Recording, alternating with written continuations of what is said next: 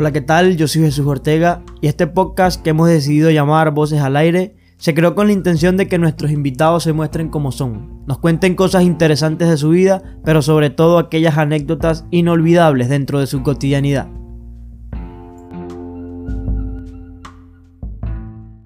Bueno, sean todos bienvenidos una vez más a este espacio que hemos decidido llamar Voces al Aire. Hoy estamos con un invitado bastante especial, Daniel Peñalverde. ¿Cómo estás? Gracias Jesús, muy bien, gracias a Dios. Amanecimos súper bien, súper motivados para estar el día de hoy acá.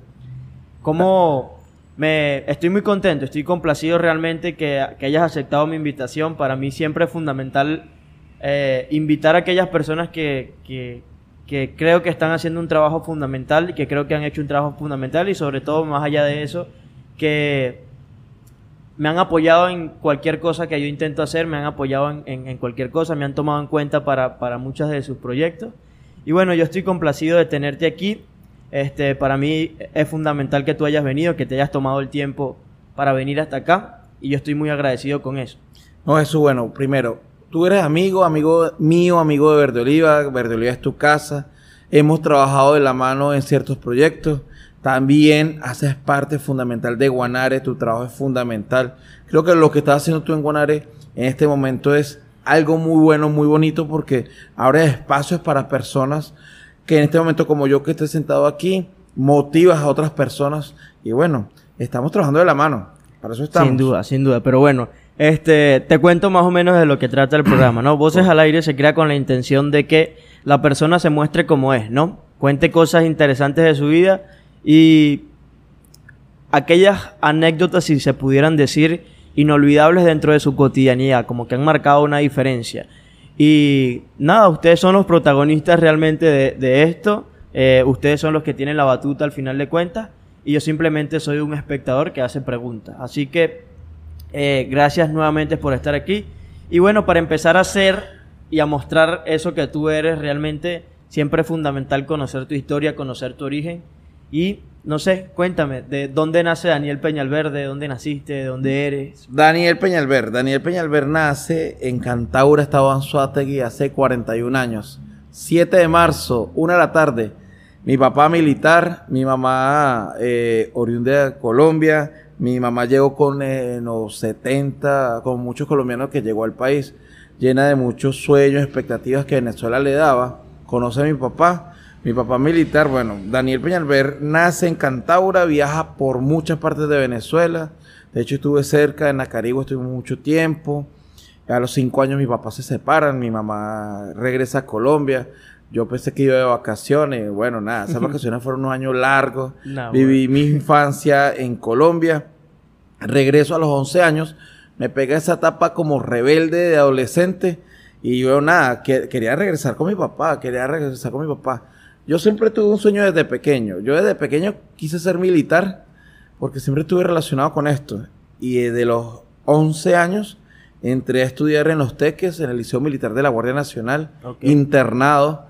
Nosotros entrábamos los domingos, uno en la tarde, y salíamos los viernes como a las 2. ¿Entraste con, con, con cuántos años? A, 11 años. A los 11 años entré al Liceo Militar, salí a los 17. Este, ¿Y bueno, ya casi los 12 años, en realidad, a los 12 años ya y bueno, fue una... De 12 a los 17. De los 12 a los 17 Fueron cinco años. Cinco años donde hermanos, hermanos del alma que tenemos allí, nuestro sueño era pasar a la escuela oficiales de la Guardia Nacional. Pero en el liceo militar a mí me dejó mucha enseñanza. Yo siempre he dicho algo. La mayoría de las personas estudiaron liceo normal. Yo no viví esto, yo estuve internado, pero me, me forjó el carácter, mi forma y mi manera de pensar. ¿Y qué tal, y qué tal en esos cinco años de experiencia eh, en, esa academia militar? ¿Cómo, o sea, ¿qué, qué es lo que recuerdas? ¿Cómo, cómo, cómo por ejemplo, fueron esos días? Eh, por ejemplo, la organización militar, no sé, te tienes que parar a las 5 de la mañana, este, tienes que obedecer ciertas órdenes. ¿Qué, experiencias recuerdas durante ese proceso que viviste en esa academia militar? Mira, no, mira, como te digo, o sea, marcó mi vida. De hecho, hoy en día tenemos contacto con todos mis compañeros. Nos escribimos casi que todos los días, porque son cinco años conviviendo con personas día a día. Claro. Y a los 12 años tener que pararte a las 5 de la mañana, correr, corra para acá, vamos para allí, uniformarte, el uniforme correcto. De hecho, algo que me marcó mi vida fue cuando yo salgo del liceo, como hasta los 24 años, yo me vestía con el pantalón recto, la camisa metida, zapa- zapatos Claro. lustrados. Y bueno, sabes que uno a los 20 años, 21 años, la gente tiene su moda medio cool. No, yo era muy, muy, Muy militar todavía y me costó mucho salir de eso. Pero como te digo, o sea, me formó, me formó en todos los aspectos y es una vida muy bonita.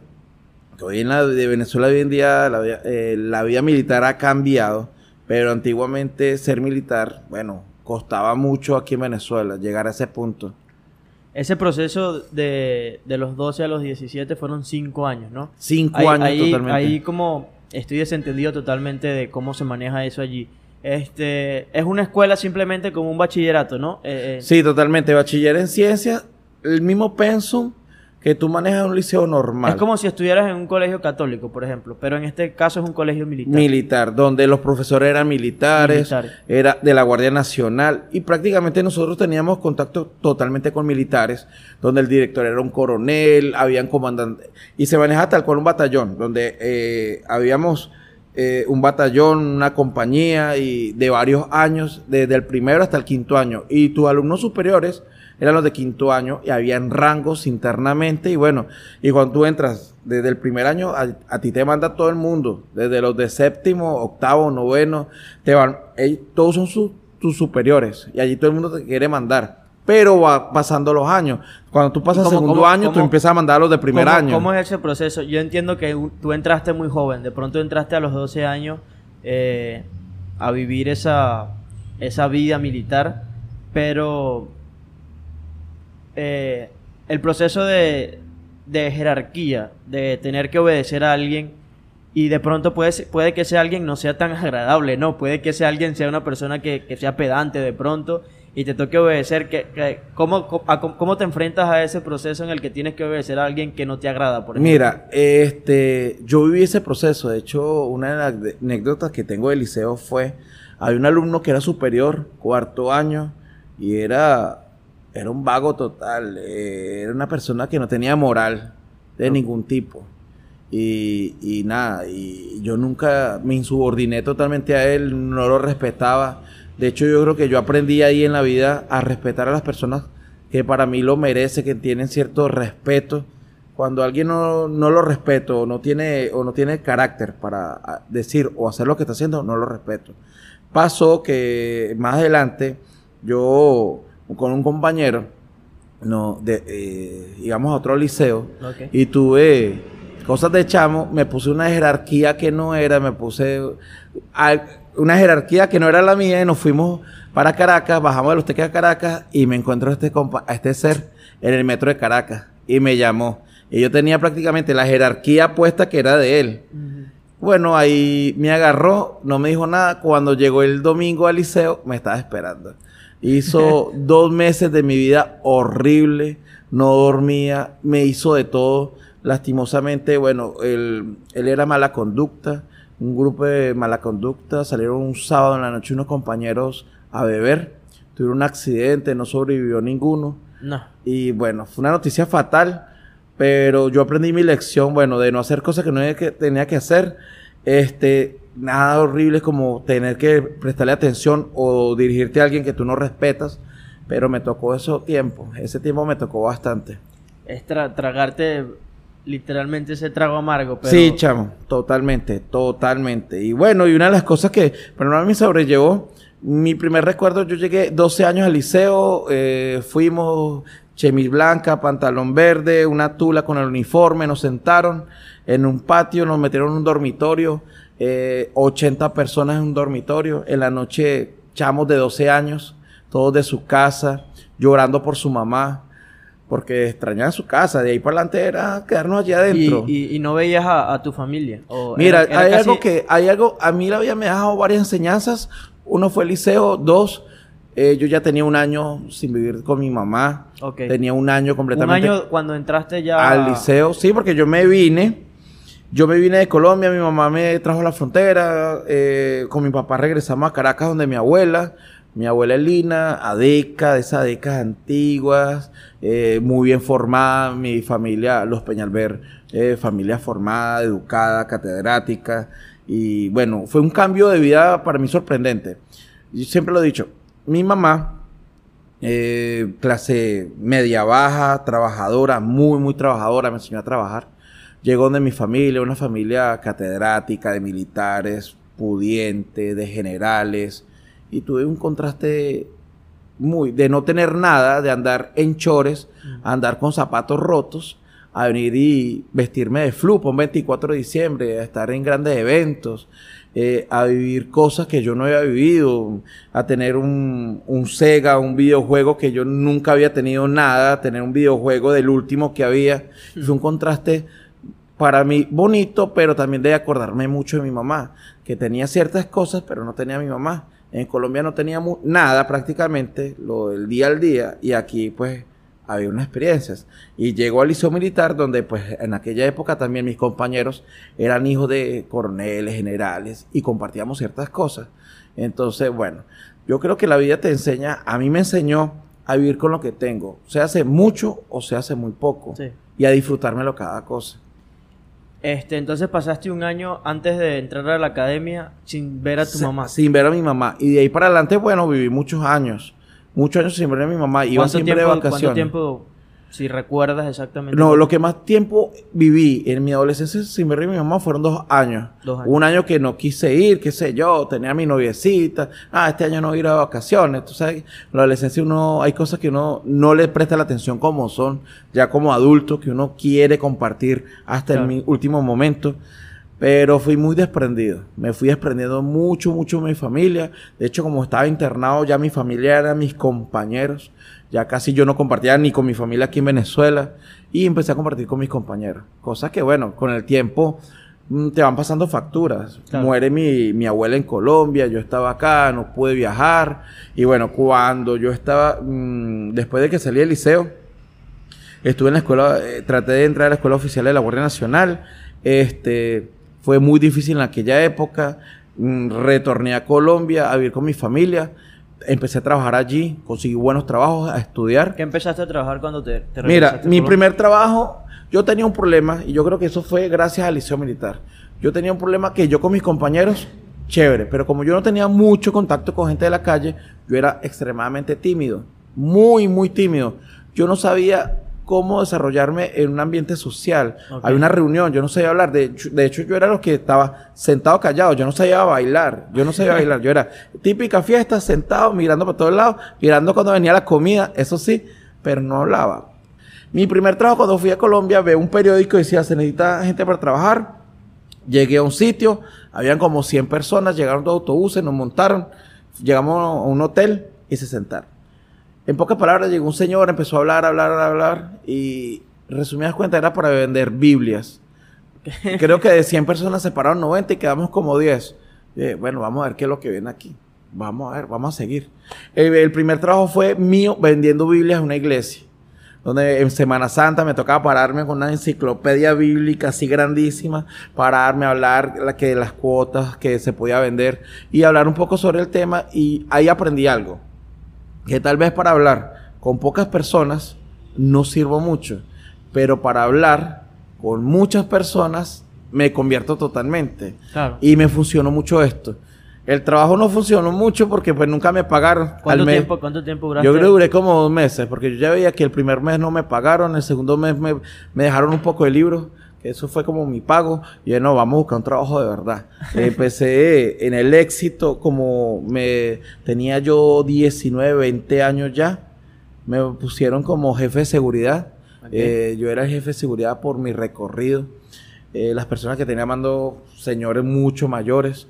Y allí trabajé prácticamente un año como jefe de un almacén éxito en Colombia, Manizales.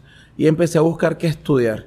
Estudiar en Colombia es muy bueno, pero es extremadamente costoso. Entonces, me tocó empezar a trabajar de día y a estudiar de noche.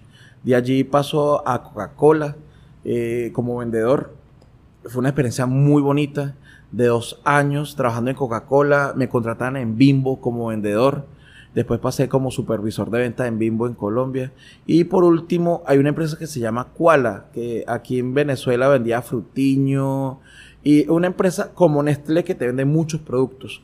Y fue una escuela de formación porque este, todo cada ocho días nos daban cursos de mejores jefes, de líderes, de ventas.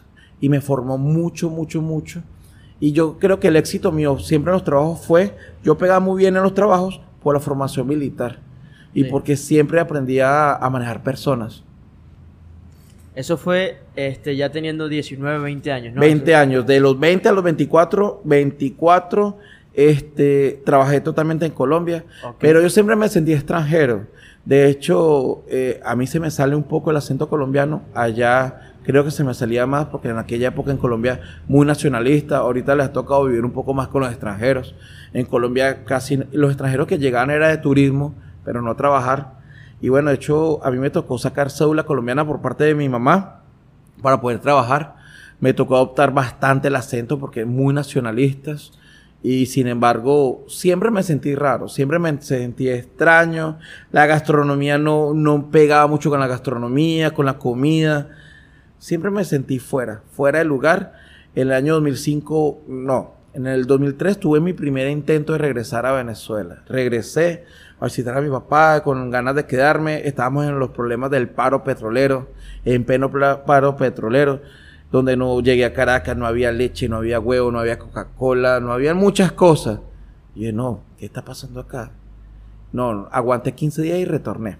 Retorné totalmente. Cuando sentí que Venezuela estaba un poco mejor, en el año 2005 regreso. Regreso porque al tener allá mi trabajo, tener un apartamento, tener mi moto, tener un trabajo estable, con una buena compañía, yo dije, no, Venezuela. Retorné con un maletín en la mano, una mochila atrás llegué donde un amigo, ni siquiera llegué donde una familia. Dormí un año en un colchón inflable, grandísimo. Este, a la semana chéverísimo. Este, el colchón se desinflaba, me tocaba para, me despertaba como tres veces en la madrugada a aprender el motor del colchón, levantarlo. Y yo dije, nada, poco a poco, no me voy a arrepentir de nada, vamos a empezar. Para mí Venezuela es un país de oportunidades. Yo viví esa oportunidad.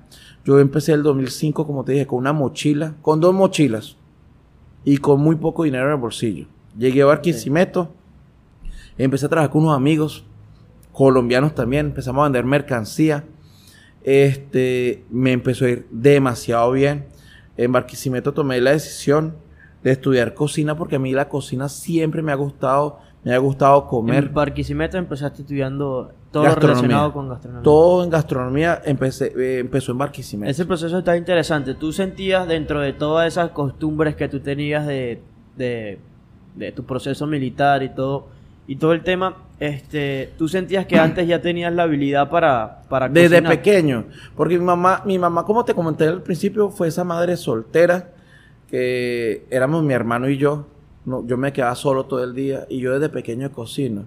En la adolescencia, tal vez en el liceo no tuve mucho la habilidad de cocinar, no tenía nos daban todo el alimento, pero ya después eh, yo era de esos panas que nos reuníamos todos. Daniel es el que tiene que cocinar. Yo era el que cocinaba. O yo me ofrecía. Yo iba y siempre tenía que cocinar. Y, y la cocina para mí fue siempre como que, no, ok, yo cocino, tranquilo, no hay rollo. No, que Daniel cocine.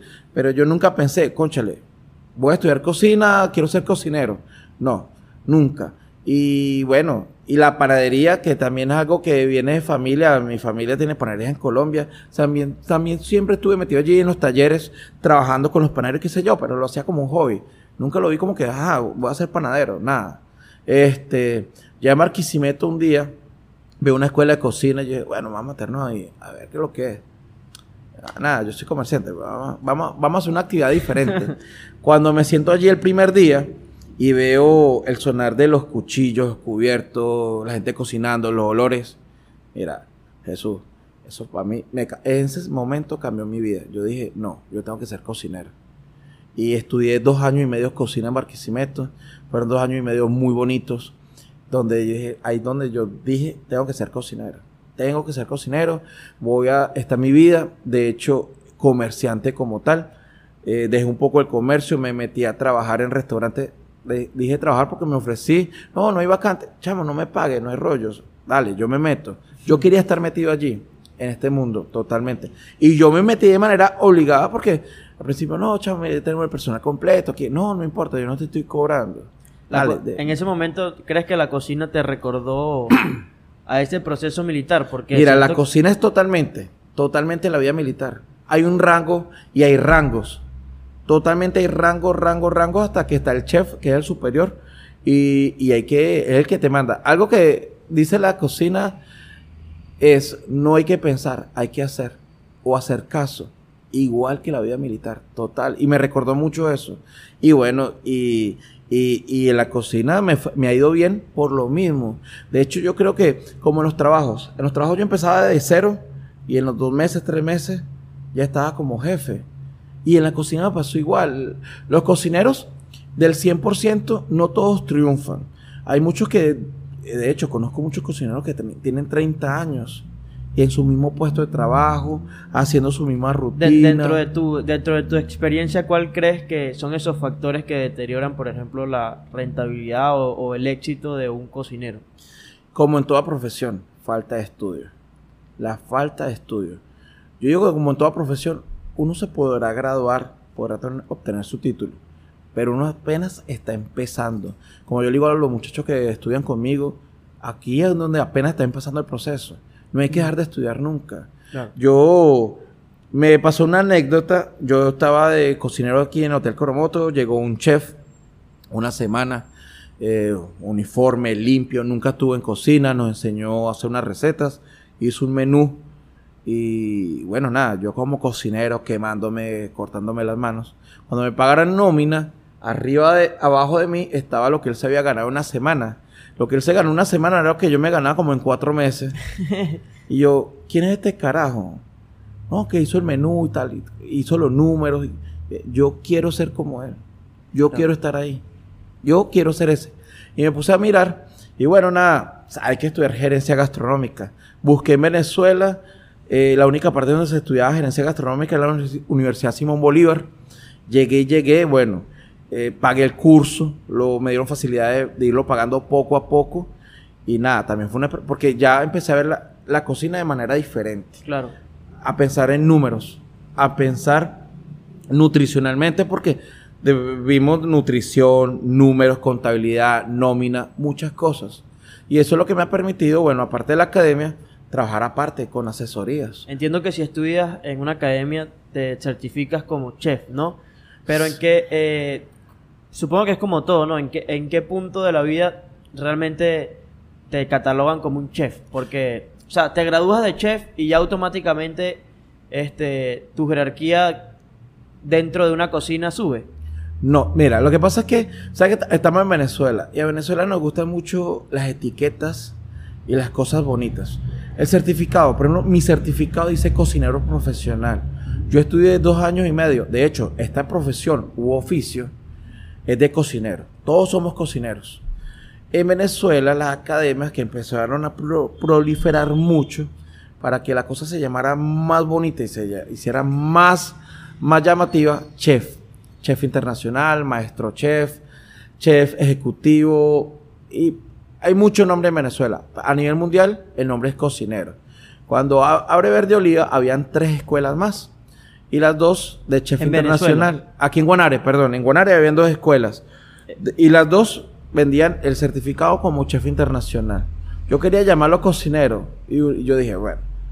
Más o menos yo tuve la tentativa, de hecho mi primer año fue muy duro en la academia porque gradué a los primeros, yo quería graduarlos como cocineros y me hicieron protestas, fueron a la zona educativa, que el ¿Quién, certificado quién- no era quién así. valida el- ese pensum de estudio? El- nosotros estamos validados por el Ministerio de Educación, Ok. eh, por la Asociación Culinaria de Venezuela y por la academia. Este, hay varias escuelas que buscan universidades como alianzas. Yo no lo he hecho porque pues yo considero que en Venezuela no hay universidades que tengan ese pensum gastronómico para decirte, ok, tu pensum está correcto.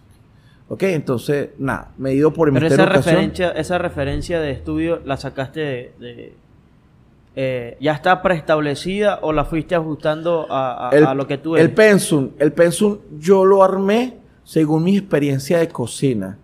según lo que yo pretendo que un cocinero Tiene- debería tener muy tu en una estilo, cocina. entonces, tú. Sí, y lo que hice fue muy parecido a lo que yo estudié, mi pensum de estudios, y adapté al requerimiento de lo que se necesita de un cocinero integral Y, y en una presentaste cocina. la propuesta y te aprobaron por el ministerio. Bueno, mira, eso fue una, eso fue un año arduo donde estuve luchando por eso, donde iba, llevaba, que no hay para las copias, tome el papel para las copias, necesito copia para llevar esto, tome para acá, vamos para Caracas, bueno, ¿qué necesitan irse para Caracas? Para llevar esto. Fue un año de un apoyo, eh, la profesora Blanca Iris, bueno, profesora no, abogado, Blanca Iris Aranguren del Ministerio de Educación nos ayudó bastante con esto, pero fue un proceso arduo que yo pensé que nunca iba a llegar, hasta que nos llegó el código y bueno, genial, genial por esta parte.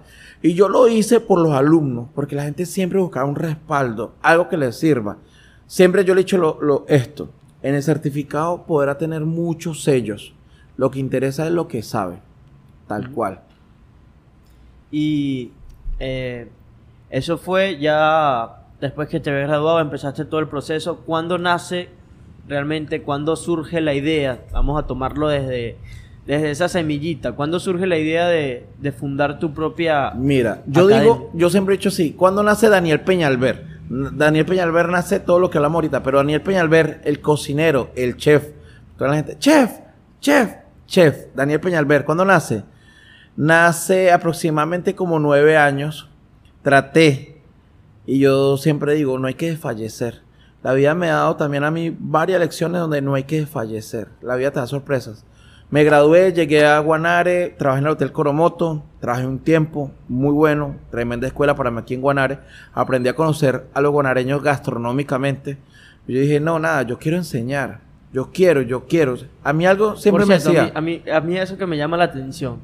¿Viste todo el recorrido que hiciste nacional? Ujú. ¿Por qué terminaste en Guanare? ¿Cómo, cómo? Por mi esposa, Vanessa, que tú la conoces. Vanessa fue la culpable que yo esté aquí en Guanare. yo estaba en Barquisimeto, vendía mercancía. Guanare, eh, Vanessa me compraba una mercancía eh, online por Mercado Libre. Me contacta. eh, ella me dice, mira, hazme un favor, mándamela por el terminal. Era, una era bastante dinero en aquella época. Yo le dije, ¿dónde queda Guanare? Estoy a dos horas de Barquisimeto. Si usted quiere, venga. Llégate porque yo te mando esa mercancía, pero no me hago responsable. Llegó un sábado en la mañana, nos quedamos a encontrar una esquina. Yo apenas vi a esa mujer. Aquí me voy a casar yo, dije yo. Esta mujer no me prestó atención a mí, para nada. Mira, Vanessa fue. A mí todo me ha tocado luchármelo un poco para Qué llegar calidad, allí. Qué calidad. Pero mira, de verdad que Vanessa fue. eh, me costó bastante. Me costó mucho, claro, porque mucho. tú la ves en ese momento, es tu primer contacto. Sí, con yo ella tenía 30 visual. años, Vanessa ¿cómo ten- hiciste? 20 Estuviste ya tenía tienes- 21. Fue mi primer contacto. Entonces, mira, cuando vengas para acá, te invito a un café. Mira, me respondía, yo te compré a ti mercancía. Como que te estoy comprando Pero mercancía. ¿cómo se yo no quiero socializar contigo. Entonces empezaba poco a poco a escribirle, ¿cómo vas tú? ¿Cómo va tu mercancía? ¿Cómo va esto? Y empezamos a hablar. Nos hicimos grandes amigos. Pero este, después de ese primer contacto, este, pasó mucho tiempo para volverse a ver o ya. Duramos o- bastante. Llegó como al mes también a comprar mercancía. Nos vimos rapidito. Porque siempre venía corriendo, venía con su familia y cuestión. Y duramos como tres meses escribiéndonos. Muy amigos nos hicimos. Y en esa, eh, escribiéndonos, nos hicimos novios. Duramos como tres, cuatro meses De sin vernos. Y bueno, cuando regresa a Barquisimeto, Se hicieron novios online. online totalmente. Sí. Totalmente. Conociéndonos. Tres meses, ¿no? Para mí, para mí algo muy bonito de tener una, de conocer una persona, tú conoces la esencia de la persona como es escribiéndote con ella, compartiéndote el día a día. El día a día y yo creo, yo viví esa experiencia, escribiéndote día a día, te- qué haces, qué no haces, conociéndote por por teléfono, para mí me funcionó mucho con ella, Sí, sin duda, la conoces en su... en su esencia. No sé si en su esencia, pero sí conoces cierta parte porque la esencia la, la conociste tú cuando supongo que empezaste a vivir con ella. Ahí sí, Claro, ahí totalmente. Ahí sí conoces su esencia, su nueva Al, esencia. al 100%. Esa etapa de, de- de novios a pareja y después a casados, creo que todos los que me ven y me escuchan, este, hemos vivido eso, donde todo va, se da color muy bonito y va cambiando y tiene sus matices. Claro. Vivir en pareja y tener su esposa tiene sus matices. Lo importante es saberlo llevar. ¿Y llegaste qué año a Guanare? El año no me acuerdo exactamente qué año llegué, llegué hace nueve años y llegué a trabajar con mi negocio, pero la cocina para mí fue importantísimo. Llegué al Hotel Coromoto y como te estaba diciendo Pero ahorita... llegaste a Guanare ya después que conociste a Vanessa. a Vanessa fue la que me trajo. Ok. Porque Vanessa se quería ir para Barquisimeto Ok. Y quería cambiar su trabajo. Ella tenía un trabajo muy bueno. Y yo dije, no, nada. O sea, yo no te voy a truncar tu trabajo, no te voy a truncar tus sueños, me voy yo. Claro. Llegué a Guanare, llegué un día de semana, eh, salí a caminar, llegué a la quinta, subí, bajé, venía de Barquisimeto, bajé- subí por la quinta, bajé por la sexta y dije, esto es todo. Pero nada, mira, de verdad Guanare, eh, siempre lo digo, Guanare me abrió las puertas, conozco, mis amigos son de Guanare, mi familia, por decirlo, mi familia prestada está aquí en Tuviste un hijo aquí, ¿no? Sí, chamo, mira. Santiago, Santiago es una bendición. Y como te dije yo, para mí toda la vida me ha costado llegar, me ha costado mucho. Santiago también. Santiago, nosotros decimos como la película, él es el número cuatro. Vanessa y yo como pareja tuvimos tres pérdidas en el transcurrir como, como pareja, no se dieron las cosas. Fue algo que nosotros como pareja interrumpimos la conversación, vamos a quedarnos así, nunca lo hablamos, quedamos, nos quedamos quietos, seguimos trabajando. Dije, bueno, nada, nuestro hijo, nuestra hija es verde oliva. Un día Vanessa me agarra y me dice, no te vayas a emocionar, pero creo que estoy embarazada. Y sin embargo, bueno, eso fue un proceso que los primeros meses también fue que sí, que no. Y bueno, nada, nace Santiago, fue una ilusión muy bonita. Pero lo- eh, los bebés se pierden en gestación, ¿no? En proceso de gestación. en proceso de gestación, los primeros meses. Y como digo yo también, eh, Santiago llegó a nuestra familia para cubrir, porque nace Santiago y al mes muere mi suegro. Y fue un- algo muy fuerte para mi esposa, para Vanessa fue muy fuerte esto. Pero también Santiago le ayudó a llevar mucho esto. Entonces yo digo que, y yo siempre he dicho algo, o sea, cada quien tiene destinado llegar al mundo por algo. Y Santiago llegó para, para cubrir eso, para cubrir este, la muerte de mi suegro, que nos pegó bastante. Y él es nuestro, nuestro, nu- nuestro día a día, vivir por él y, y, y salir a trabajar por él. Qué sensacional, qué, qué, qué bonito, qué bonito. Este, en ese proceso de, de descubrir y de pronto de llegar aquí y conocer otra, otro tipo de latitudes, ya ¿cuánto tiempo tiene aquí en Guanare? Aquí en Guanare Desde cumplo el día en que llegaste. nueve años aquí en Guanare. Este llegué como comerciante, Nueve empecé a años. conocer gente. Es un largo tiempo, nueve años. Nueve Viviendo. años. Pero a mí se me han ido, lo he visto corto. Ok. Porque desde que llegué, llegué trabajando. Nunca he estado sin hacer nada. El único tiempo que se me hizo muy largo fue el año, hace dos años, cuando pandemia, que creo que todo el mundo paró. Eh, paralicé actividades y fue un mes extremadamente largo para mí. Pero desde que llegué siempre he trabajado. Y llegué trabajando y llegué, llegué a Guanare y la gente de Guanare siempre me abrió las puertas. Empecé a conocer gente, muchos amigos, muchos, muchos amigos.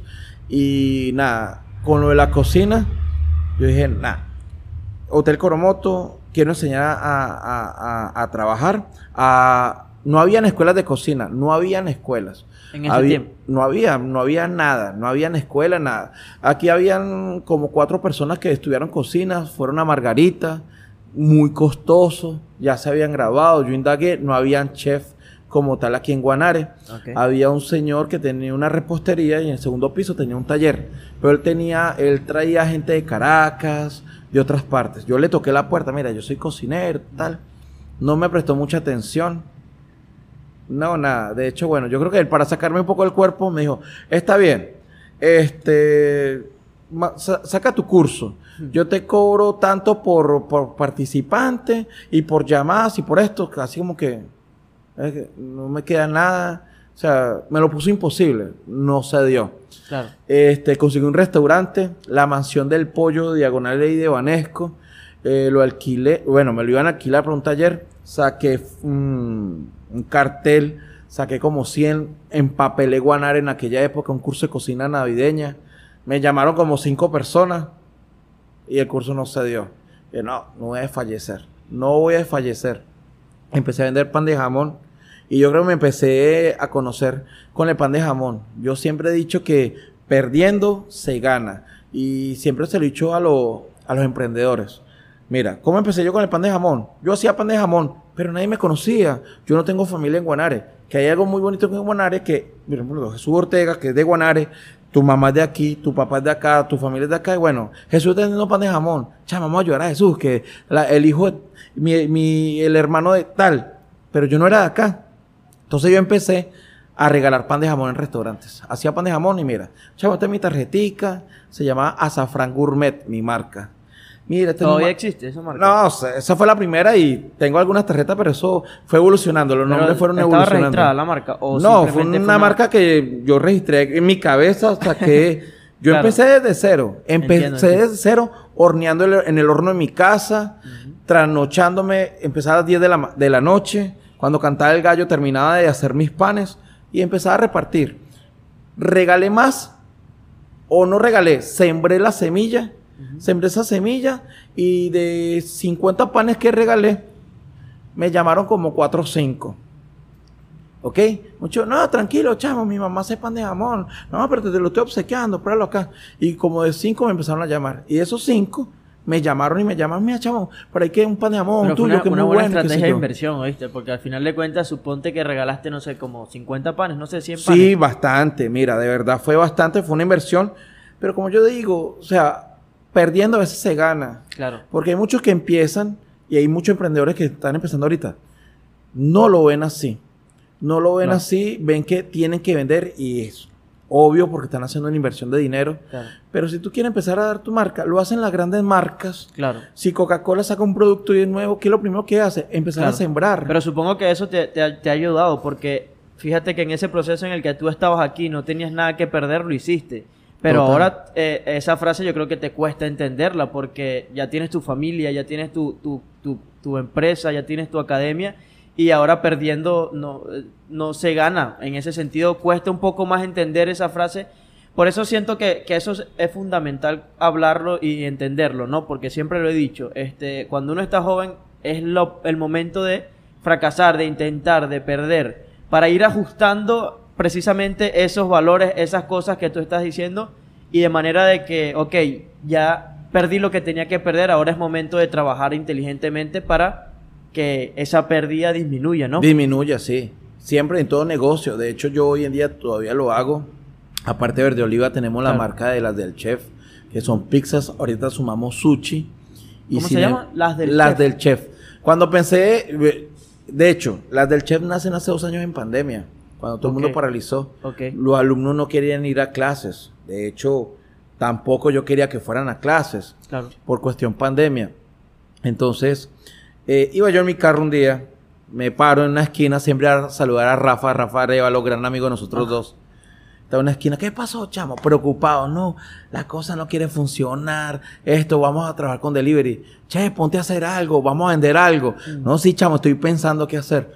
Dije, hamburguesa, no voy a vender hamburguesa porque el mercado estaba saturado y de muy bajo costo.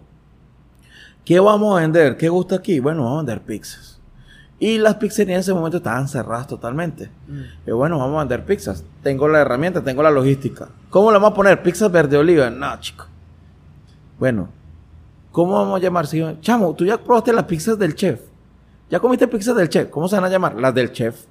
Y así nace la marca, no está registrada, Claro. pero tiene su logo, tiene su página en Instagram. Y empezamos a vender pizzas. Fue, un. Fue difícil porque no había gasolina, Claro. eh, los delivery los paraban mucho. Nacimos en plena pandemia, pero nuestro primer día fue caótico. Porque fue un pe- Arrancamos hoy, se nos va la luz. Estábamos tres personas nomás. Vanessa, el subchef de la academia y yo, y bueno, y Santiago, que tenía algunos meses sin luz. Un pedido de 45 pizzas en el momento, muchos clientes, Santiago llorando, sin luz, alumbrando con teléfono, fue caótico el primer día. Yo dije, no, esto no me gustó. Por más experiencia que yo he tenido en restaurante y he manejado muchas, muchos pedidos, ese día para mí fue caótico, muy, muy caótico. 45 pizzas. 45 pizzas vendimos el primer día. muchos alumnos, gente conocida. Que bueno, van a probar las pizzas del chef. Y fue, fue, fue duro. Pero respondió. Guanare respondió. Y gracias a Dios, siempre que yo he querido hacer algo, Guanare responde. Y siempre le doy la, la gracia a Guanare por eso. Totalmente. De hecho, bueno, tú fuiste partícipe hace poquito, tuve el 14 de febrero, estuvimos en, en Don Taco y con el sushi. Sí, tú ah, probaste sí. el sushi. Buenísimo, buenísimo. Lo, lo he probado ya en tres ocasiones. Muy bueno. Realmente me gusta el, el- cómo preparas el sushi. Y sí, de eso se trata, bueno. Y bueno, y en pocas palabras, para eh, regresar en contexto, nunca hay que desfallecer. Por ejemplo, me pasó también con Verde Oliva. Con Verde Oliva nace Hablemos De- de, Verde Oliva. Hablemos de Verde- ¿cómo nace ¿cuándo- Verde Oliva? ¿Cuándo nace? ¿Cuándo nace Verde Oliva? Mira, ¿Cuándo- yo- O sea, ¿cuándo fue el primer día que abriste y dijiste, ok, este es mi primer Te voy a curso, hablar antes de eso, formación"? cómo nace Verde Oliva, cómo nace. Y después te digo, cómo fue el primer día. Ok. Porque él- ella tiene su historia. Yo estaba trabajando con cocina entre el hotel, haciendo una asesoría y qué sé yo, y tratando de dar clases. Me llama, suena, suena el teléfono, hola Daniel, colega, ¿cómo estás? Mira, mi nombre es fulano de tal, vengo de Barinas y abrí una escuela de cocina.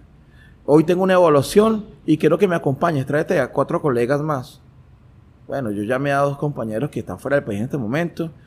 Fuimos a la evaluación, una escuela de cocina, un pensum de dos años, clases de francés, de inglés, pasantías internacionales. Dentro de la academia de... dentro de la academia. Interesante. Nosotros, muy interesante, pero me pareció una publicidad muy engañosa, Ok. porque te ofrecía hasta pasantías internacionales, clases de francés y qué sé yo. Y no Nosotros así. nos vimos las caras, los tres, porque estudiamos en la misma parte.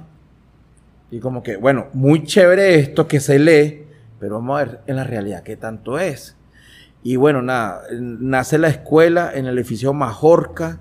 eh, me invitaron a dar clases y yo automáticamente di clases. Él tenía su salón, yo empecé a dar clases en mi salón, Marina. aquí en Guanare, el edificio Majorca, donde queda la curva. Ok, este... Pero... Ellos venían de, de Barinas. Ellos vinieron de Barinas y abrieron la escuela acá. Ah, ok. Abrieron la escuela con muy poca herramienta, muy poca logística. Eh, yo me sentía como... ¿Y por qué dices que, que, que no era como lo pintaba? ¿Cómo, ¿Cómo te diste cuenta que no... No, automáticamente dando clases. Allá voy al punto. Yo me sentí como los maestros de escuela de hoy en día. Yo me to- a mí me tocaba llevarme casi todas mis cosas de mi casa para ir a dar clases. No tenían muchas herramientas, tenían logística muy, muy pequeña. Y el pensum lo iban dando el chef que daba clases.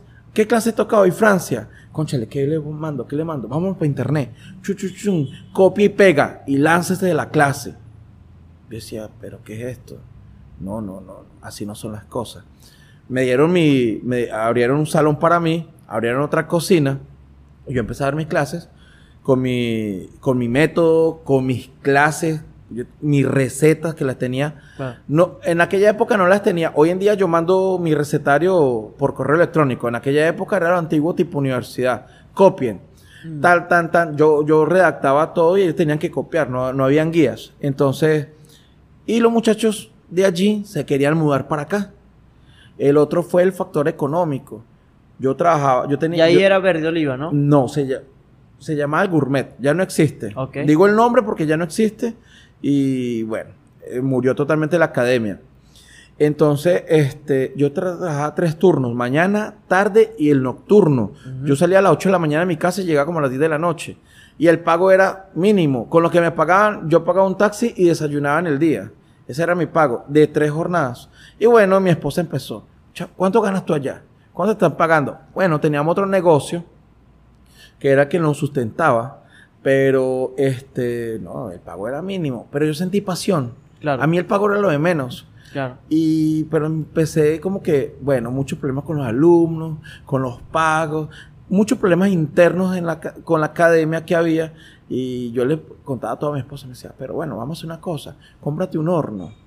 Cómprate un horno y montamos un taller chiquitico, cinco personas, seis.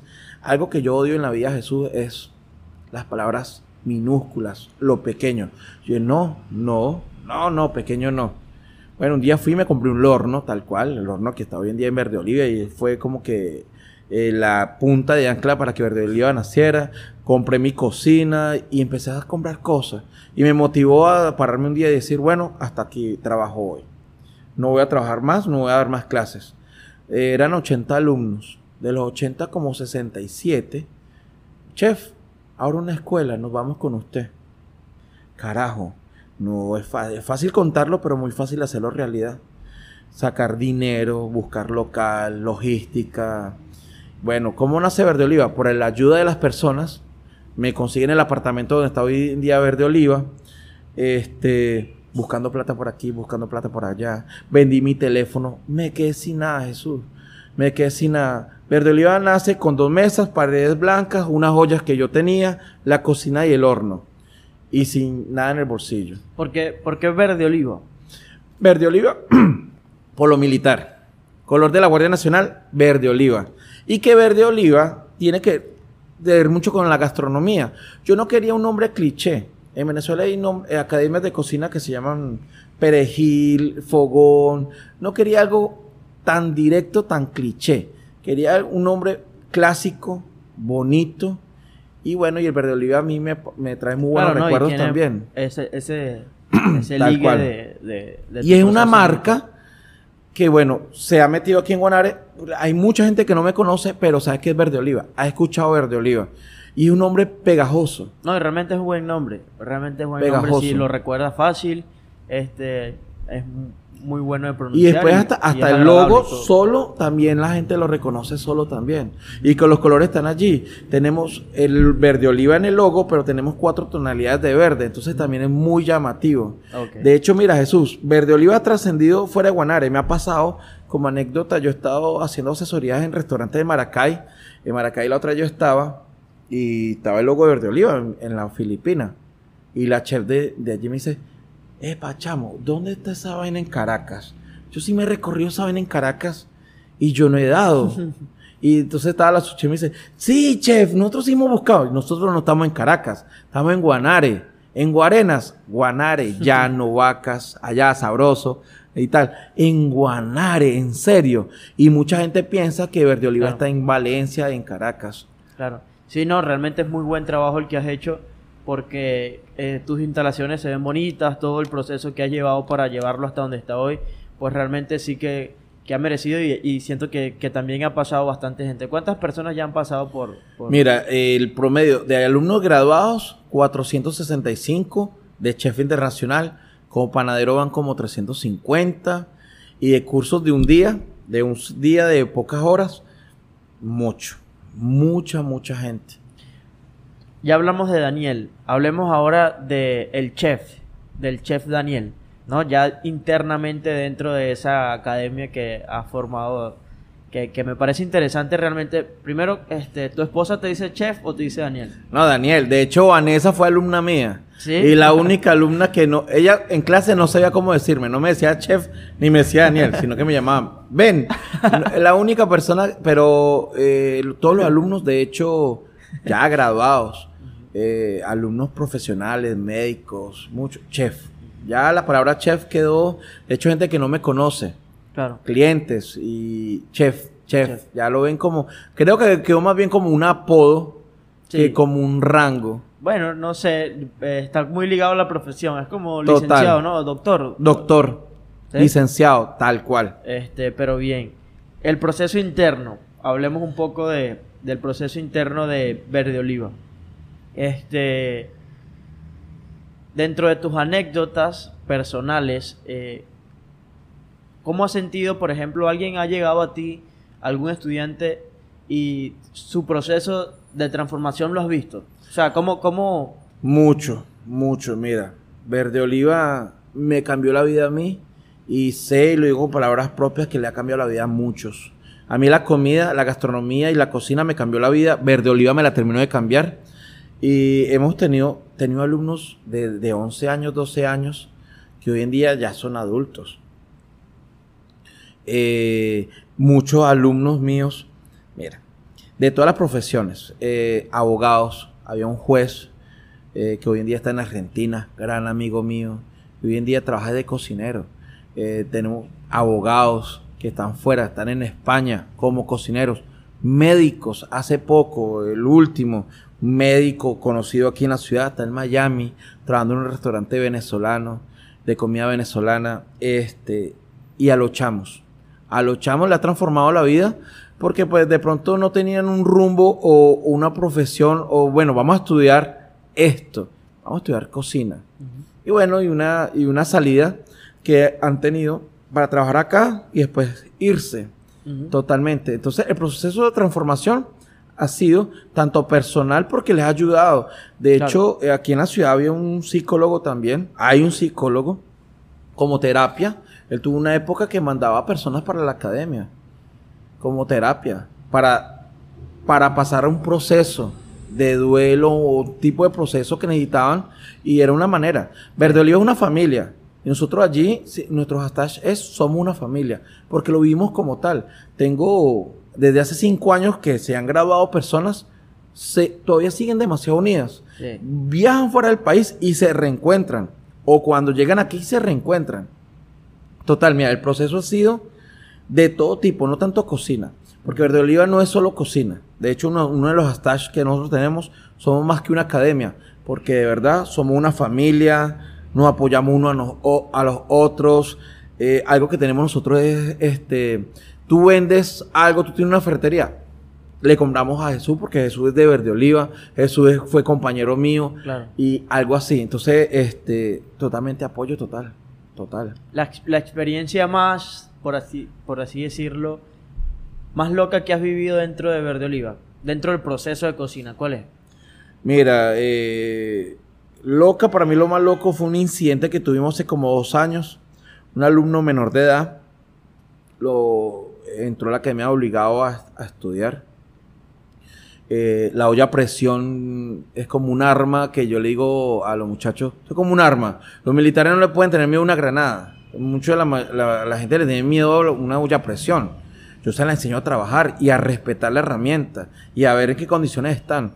Bueno, estaban en cocina, hay una señora cocinando con la olla a presión. Este muchacho que no tenía nada que ver con la, con la, con la olla a presión, le dio por abrirla. Tenía cinco minutos. Eh, gracias a Dios no tenía mucha temperatura, pero cuando la abrió, levantó la tapa y quemó todos los que están alrededor. Este, la, esta señora se vio afectada, su cara. Eh, fue muy loco porque para mí todo pasó en cámara lenta. Verlos a todos gritar, el piso mojado con agua, algunos se cayeron. Esta muchacha, eh, la piel se le cayó un poco aquí, verla llorar. Y yo me quedé quieto, o sea, yo quedé neutralizado. Por mi mente todo pasó en cámara lenta. ¿Qué hiciste en ese momento? Pensar, para pensar cuáles eran las prioridades y no asustarme, sino ver en el momento qué podía hacer. Ya cuando reaccioné, lo primero que hice fue mandar cerrar el gas, mandar a limpiar y ver quién eran los lesionados como tal. Y bueno, la más lesionada era ella y automáticamente salir para una clínica con ella. Dejarla ya, que llegara su esposa, dejar a Vanessa y regresar a la academia. A ver qué había pasado. Porque yo no sé qué había pasado en el momento. Yo lo único que sentí fue un pluf. Y ver a todos correr. Pero bueno, gracias a Dios ella fue la lesionada, tuvo un proceso de, terapia, hoy en día está bien, gracias a Dios. El alumno, eh, su familiar lo, se retiró automáticamente de la academia, él se lesionó, pero no fue mucho. Y para mí fue como una de las anécdotas más locas que tuvo Verde Oliva, porque fue ese incidente, más nunca ha pasado. Nosotros trabajamos con cuchillos. Ok.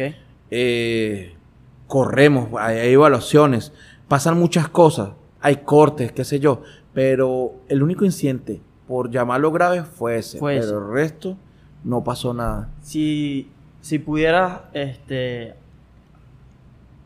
oír de pronto aquellas cosas que, que dicen tus alumnos o que de pronto tú te has enterado, ¿qué sientes tú? ¿Cómo sientes que ha influido este, eh, tu vida militar, tu proceso militar y toda tu, tu, trayectoria dentro de tu vida en el proceso de formación eh, de tus alumnos dentro de la academia? Mira, Jesús, es una relación de amor-odio.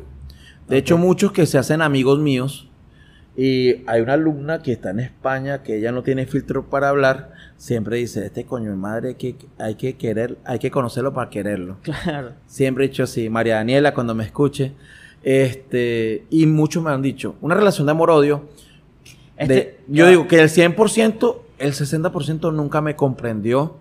Nunca hubo una relación después de. Y como yo les digo, yo no vine aquí para que me quieran o me tengan aprecio. Porque yo les enseño, Verde Oliva tiene mucha disciplina. Porque la vida de cocinero es así. Y yo los trato como cocineros. De hecho, he retirado a alumnos de la academia. Tenemos un amigo en común que siempre toma cuenta la historia. Muy amigo hoy en día, Rafael, cuenta la historia. Yo lo retiré por falta de compromiso y por falta de, no llegar a clases, se retiró, retomó de nuevo las clases después y somos muy, muy amigos. Él me dice, yo en el momento no comprendí, de hecho nosotros duramos un tiempo sin hablar, pero cuando él comprendió por qué yo había hecho eso, él regresó con la mejor aptitud y compromiso. Muchos de los alumnos de Verde Oliva cuando se retiran no comprenden el proceso lo comprenden y me escriben tiempo después cuando están trabajando en una cocina. Y me dice que todo eso, los regaños y todo ese proceso les sirve para el trabajo de hoy en día. Fundamental. y ya cantidad de personas de las que me cuentas es fundamental, ¿no? Es bastante personas. Supongo que ya has ido mejorando por lo menos tu proceso pedagógico en cuanto a enseñar, en cuanto a cómo, a cómo suministrar el contenido, de pronto darlo a las personas. ¿Has mejorado tu Yo antes era muy rústico para hablar y pedagogía creo que si me pongo a pensar hoy en día, no la tenía porque yo pensaba como cocinero. Claro. Y pensábamos que estábamos en una cocina como tal. Y eso fue un choque con las personas. Pero sin embargo, la gente siguió escribiéndose porque yo creo que como, que ese fue el punto verde oliva. Porque la gente, bueno, con este trabajo se aprende, pero nos trata muy duro. Y de hecho, yo era salte de clase, te retiras. Y ya hoy en día me ha tocado cambiar mucho. ¿Qué me ha tocado cambiar mucho? Porque antiguamente eran profesionales, personas de tu edad, de mi edad o mayores. Hoy en día está la generación TikTok en Verde Oliva. Esos chamos de 17, 18 años que uno no respetan mucho la autoridad o te ven como un igual. Dos, no le gusta que lo regañen. Y si hay que hablarles, hay que saber cómo hablarles. Es donde me tocó a mí auto practicar la pedagogía con ellos. Saberles dar a entender para que, por qué tal vez lo que hizo no estaba muy bueno. Que lo puede mejorar. Y enseñarles. Una cosa que a mí me enseñó mucho fue viajando por Venezuela dando cursos. Las escuelas de cocina son de, mira, yo esto no te lo voy a probar. Eso se ve muy feo. Asco. Mira, eh, también aprendí que la gente te está pagando para que te enseñes. Y no es por el costo, no porque te esté pagando un dinero. Yo estoy estudiando, y si tú estás estudiando es porque te tienen que enseñar. Bueno, enséñame porque esto no está bien. Dime, si yo te hice esto con tanto esmero, me costó dinero porque no está bien. Y yo aprendí mucho eso viajando un poco, porque siempre llegaba a un sitio y las quejas. No, que mi profesor esto y esto y esto y esto y esto y esto. No me probó esto y esto y esto. Y yo, conchale, no, así. Yo me vi reflejado en ese espejo. Yo era así, tal cual. Ya para ir culminando, este, me gustaría preguntarte eh, qué tanto han, influido hoy en día esas dos versiones de, de tu vida, el, tu vida eh, aventurera, tu vida militar y de pronto tu vida como chef. ¿Sientes que es un complemento fundamental para hacer lo que hoy eres? Mira, total. Yo digo que la vida te va preparando para todo. La vida te va preparando para todo. Eh, en mi todas dos respuestas, yo divorciado antes de Vanessa, eh, creo que eso me preparó para estar con Vanessa, que mi esposa, una mujer fenomenal en todos los ámbitos, Tal vez si unos años atrás hubiese estado con ella, hace mucho tiempo nos hubiésemos separado. Total. Aprendí de antes de eso para tener mi, mi familia hoy en día y todo lo que yo he vivido en mi vida hasta hoy me enseñó para ser verde oliva. Me enseñó mi vida militar, eh, me enseñó a desprenderme mucho. Algo que me pegó mucho, pues al principio fue despedir gente. Eh, mucho cariño con la gente y al principio, los primeros tres años, prácticamente todas las personas que estudian en Verde Oliva, todos se iban fuera del país, se graduaban y se iban. Me ayudó mucho a sobrellevar eso también, a llevar eso. Y, anécdotas de cocina y de vida personal están todas plasmadas en Verde Oliva con los alumnos. Porque allí llegan personas de todo tipo y, y todos los caracteres. Increíble, increíble. Bueno, eh, hemos llegado ya al final de este episodio. Sensacional todo lo que me has contado. Para mí es fundamental que tú te abras y cuentes de tu vida. Y, eso me, parece lo más orgánico, lo más real, lo más transparente de una persona que, cuente lo que es realmente. sin ningún tipo de trabujo. Y bueno, Daniel, de verdad que estoy complacido, estoy agradecido que te hayas tomado el tiempo de estar aquí. Para mí es fundamental tenerte en el programa. Y bueno, súper agradecido por porque hayas Bueno, venido hasta aquí hoy. Nada, Jesús, para eso estamos. De hecho, en este momento debería estar en clase, me van a estar esperando a los muchachos, pero nada, un compromiso contigo, porque sé que esto que estás haciendo lo haces de corazón, lo haces de pasión. Y Guanare se merece esto y muchas cosas más. Total, Bueno, gracias. Daniel, gracias. Gracias por haber venido. Yo estoy muy agradecido. Nos vemos Gracias. pronto. Total. Ya. Vamos a hacer una llamadita.